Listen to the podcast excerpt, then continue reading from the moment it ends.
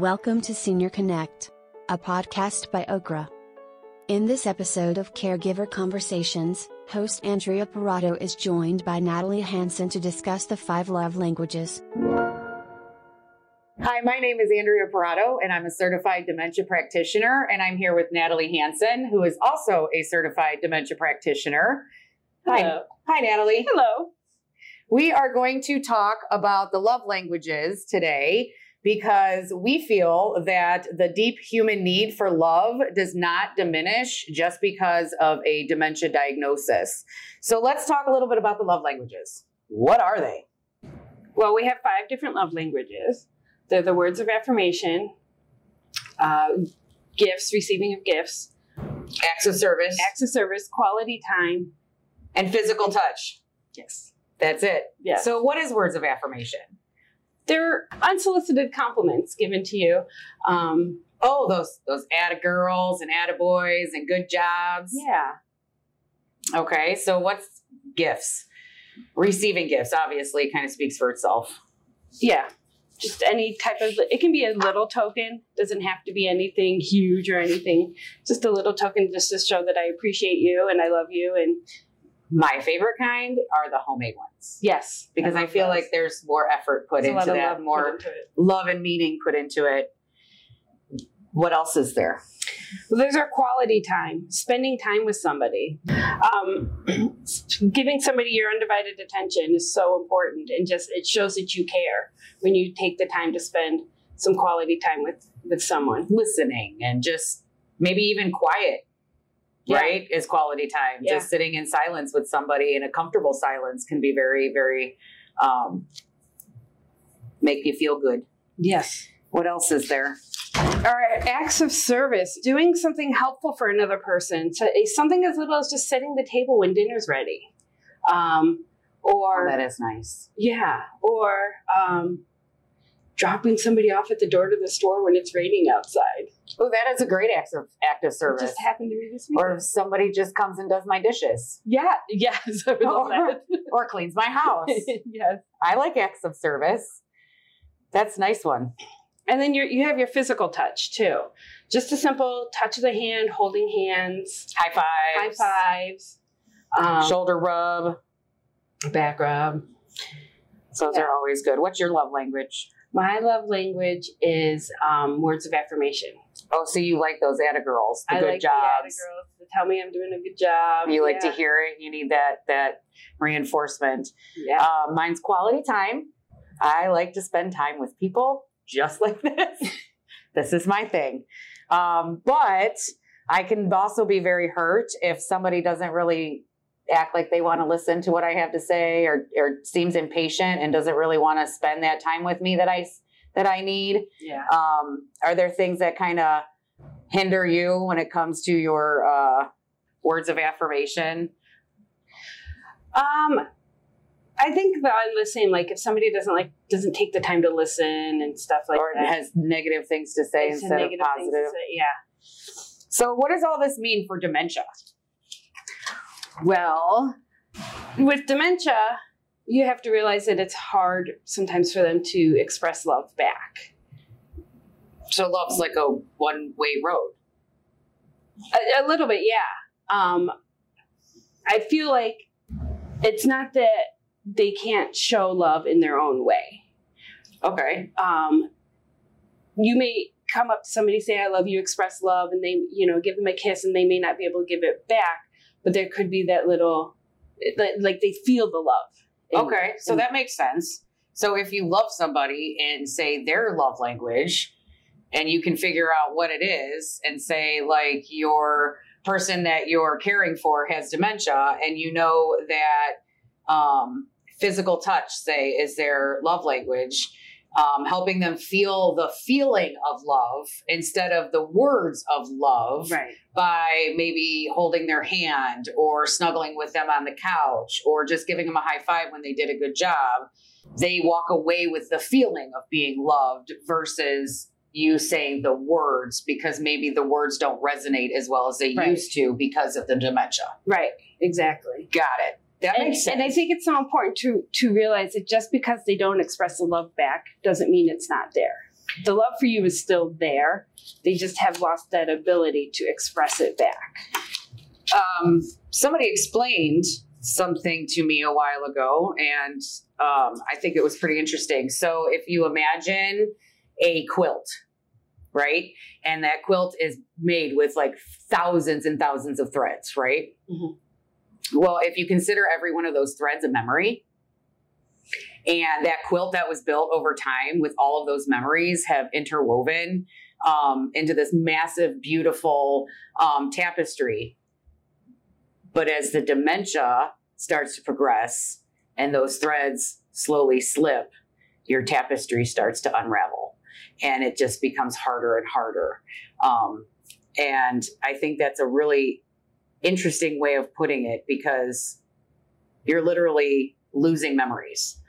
And so sometimes you don't remember your children. Sometimes you don't remember your spouse or you don't remember them in the way that we would think you would remember them. Like, you know, they're not really 70 or 80 years old in, in my mind with dementia. I'm kind of back in the past. So they should be much younger. And so sometimes I don't even recognize them.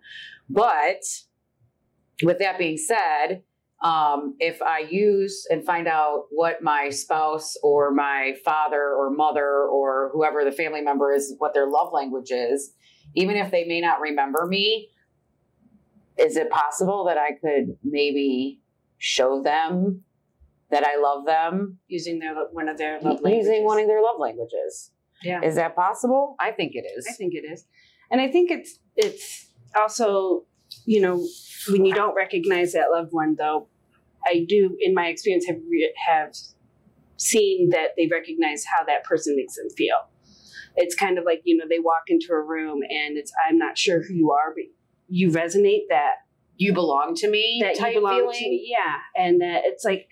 I'm not sure who you are, but I feel like you belong to me, or I feel like, you know, they just resonate that love back. Right. I, I feel that too. And I feel that dementia can drive an emotional wedge between family members and friends. Um, but is it possible to reestablish some sort of um, emotional connection with a person who has dementia? I think it is, and like you said, it's using their love language Right. to will help re- it reestablish that. And it's and and you might say, well, how do I know what their love language is? And that's through thinking back, kind of through your experience with that person, and kind of seeing what Who they were before the dementia. yeah, and what they expressed. You know, like if you went away on a trip and they asked you, and they and you came back and you had nothing for them, and they're like, "What'd you bring me?" And you're like, nothing. Nothing, and they're like, "Oh, Right. okay." So, Oh, so maybe they liked gifts.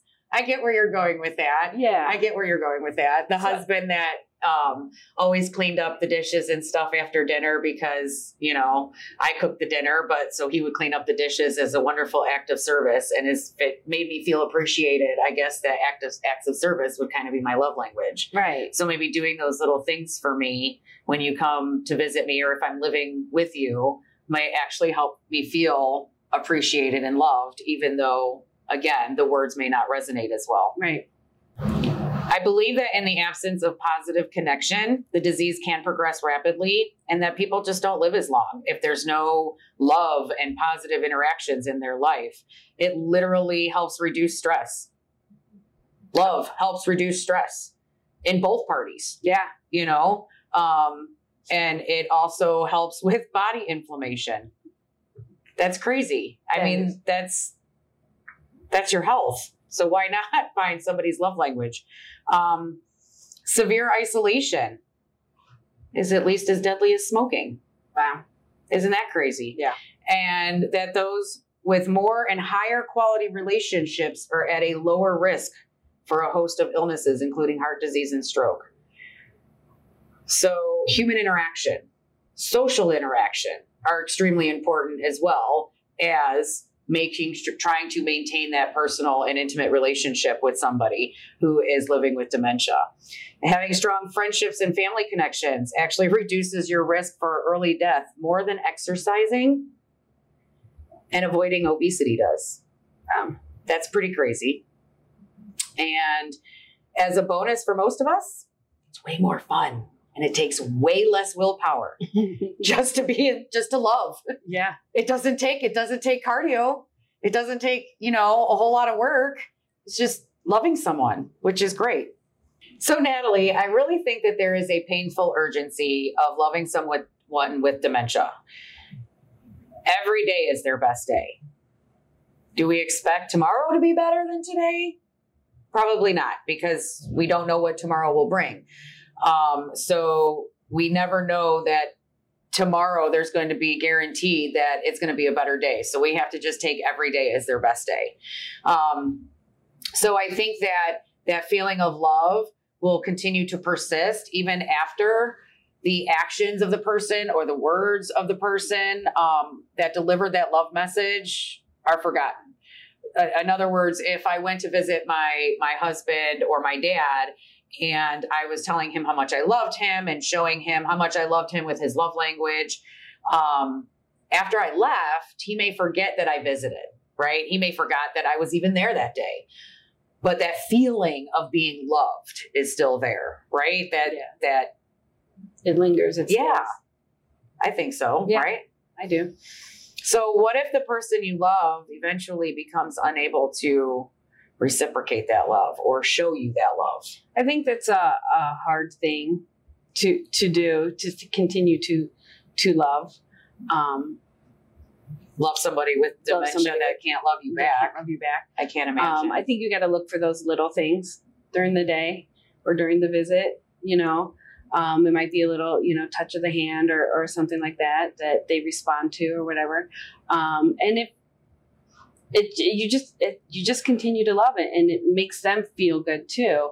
Right. Um, Maybe that day they weren't as agitated when you were there, or they allowed you to um, care for them easier than on other days, which yeah. would be more of like one of those best days. But maybe they actually you know, feel that love more deeply or you're expressing it more deeply. And so it allows you to do a little bit more with them. Um, and it's a little bit easier. You know, or just responding to your conversation with them. That's and, also and important. Kind of like when they respond to you, that can, you know, show show a little bit of love there too. Like, yeah, because sometimes they will uh, completely ignore you.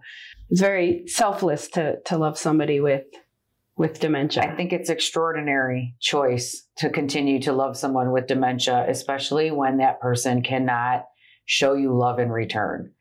That walking away with that feeling has got to be probably one of the hardest things to deal with. Um, I can't, I can't even imagine. But let's take a step back for a second. I don't feel like dementia just suddenly um, ends a person's capacity to experience love. I feel that people with Alzheimer's and dementia do retain that that capacity to experience love. And I think that if we started to incorporate those love languages, if we can figure their love language out, which I don't think that would be very hard. Um, I think that it may actually help make every day their best day. Um, how do you how do you figure that out? the love language? You have to go on past experiences. Like before the dementia. Before the dementia. Yeah. Okay. So if I'm going to think about my spouse and we're like 80 now, and I have to think back before the dementia started, right? So I would have to go maybe back even 10 years and think about what, like how they like to be. How they responded to maybe different things that you've done for them. Oh, okay. You know, like if you've given them a compliment, how they responded to that, or if you've given them a gift, how you know wh- which way did they respond most positively? Okay. Um. So, like, if I went on vacation all the time and didn't bring my loved one home a gift, and they were just like all like sad, that would maybe kind of indicate that maybe they were that person that really enjoyed having gifts. Yeah. Yeah. Or if maybe they did the dishes for me every day, and I felt super appreciated by that it would show that I like those acts of service. Yeah. I think. Um, celebrating this person and what he or she has meant in your life, recalling their history, their accomplishments, um, their unique personality. If you are even so inclined, you can put these thoughts in writing so that you can re- reread them on those days that maybe not may not be my best day, or um, maybe on days that is my best day and those are the days that i may be listening more closely but reminiscing about you know who we were and our love that we had for each other in the past um, i think can be very beneficial. Um, on a strictly neuroscientific perspective um, the importance of relational intimacy between dementia patients and care partners may boil down to four natural happy chemicals that we have in our brain. And it makes these chemicals in response to that social interaction, um, that social connection. And those are um, endorphins are released when we laugh. Serotonin levels increase when I feel significant or important. And not so surprisingly, one of the hallmarks of depression is absence of Serotonin. Serotonin. Interesting, right? Oxytocin is produced when we are hugged and when we feel um, loved and we receive gifts. Two of the love languages, right there. That's amazing. And then, of course, um, dopamine rewards and reinforces all of those pleasurable behaviors, encouraging us to repeat them. So just using those love languages and making a per- person feel loved and having those social interactions with them is actually healthy. It's really good for you and it makes you feel good. And it might actually help lift that dark curtain of dementia that that individual, that, that, that journey that they've been you know, put upon with with that dementia, um, and actually make them feel good and give them that that fulfillment that they may possibly need. So, with all that being said, everything that we just talked about, why is this so important to us? I think that um, all of these love languages are great and wonderful ways to say that I love you, but there is a small, little, tiny problem. Most of us actually use our own love language to project onto others because um like you you like receiving gifts. So it is probably very automatic for you to show somebody appreciation by giving them a little token or a gift or when you go on vacation you bring them you know back those souvenirs because that's your love language. Speaking another person's love language actually is what makes them feel loved not that they don't a- appreciate the token of love, that they don't appreciate the gift that you bring them. As personally, I think I have all five love languages. That's just me. I um, them all. But I think that um, intentional love, if it's spoken consistently, if it's spoken fluently, and it's spoken in the right language, will actually deepen a relationship. It will actually help equip it for those storms that are likely to inevitably come in life. Um, I think that the re- relational trauma that occurs with um, dementia happens because the person with the disease loses the ability to manage his side of the relationship, his or her side of the relationship. Um, that and it and it forces kind of that emotional wedge sometimes because I can't keep up my part of the relationship. I can't keep up the the the love portion of the relationship, the intimacy part of the relationship, be that as it may. Um, so it it becomes really really difficult on that on that love scale. So I think that if you can look back before dementia and find out what your loved ones um, love language it was, I think that you will be better equipped to weather those storms. I think that you will understand that you know what? Loving someone with dementia is a love is a one way road. There is no way to get around that. Um, there are going to be um, emotional barriers. There are going to be relationship barriers. Um, but if you know that and you understand that and you can continue on I just again that it's just it's it's extraordinary, it's unselfish, and I feel that um, that person who is living with dementia will will have that that dark corner of that curtain lifted, and their life will be brighter and it will be better. Um, as long as you know you can weather those storms on your end of the relationship and you can understand your your own emotions um, that you could actually have a really good relationship with your with the partner or your loved one that is living with dementia. Um, as long as you can again understand your emotions and understand that guilt that is also associated with caring for somebody with dementia which is something that we are going to discuss very soon as well so thank you for talking about the love languages with me natalie You're welcome. Thank you for listening. Be sure to visit us at www.okra.com for more great content.